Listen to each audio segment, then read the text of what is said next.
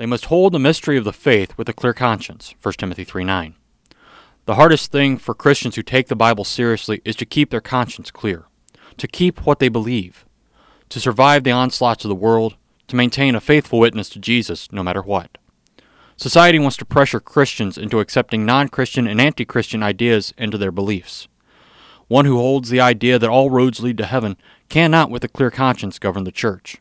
One who holds the idea that Jesus died on the cross only to give us an example of selfless love cannot, with a clear conscience, govern the church. How do you keep a clear conscience? Be addicted to the Word. Don't listen to the outside influences that try to drive us away from the true faith. What does God say in the Bible? Listen to Him. He is the one to whom you will have to answer on the last day. Amen.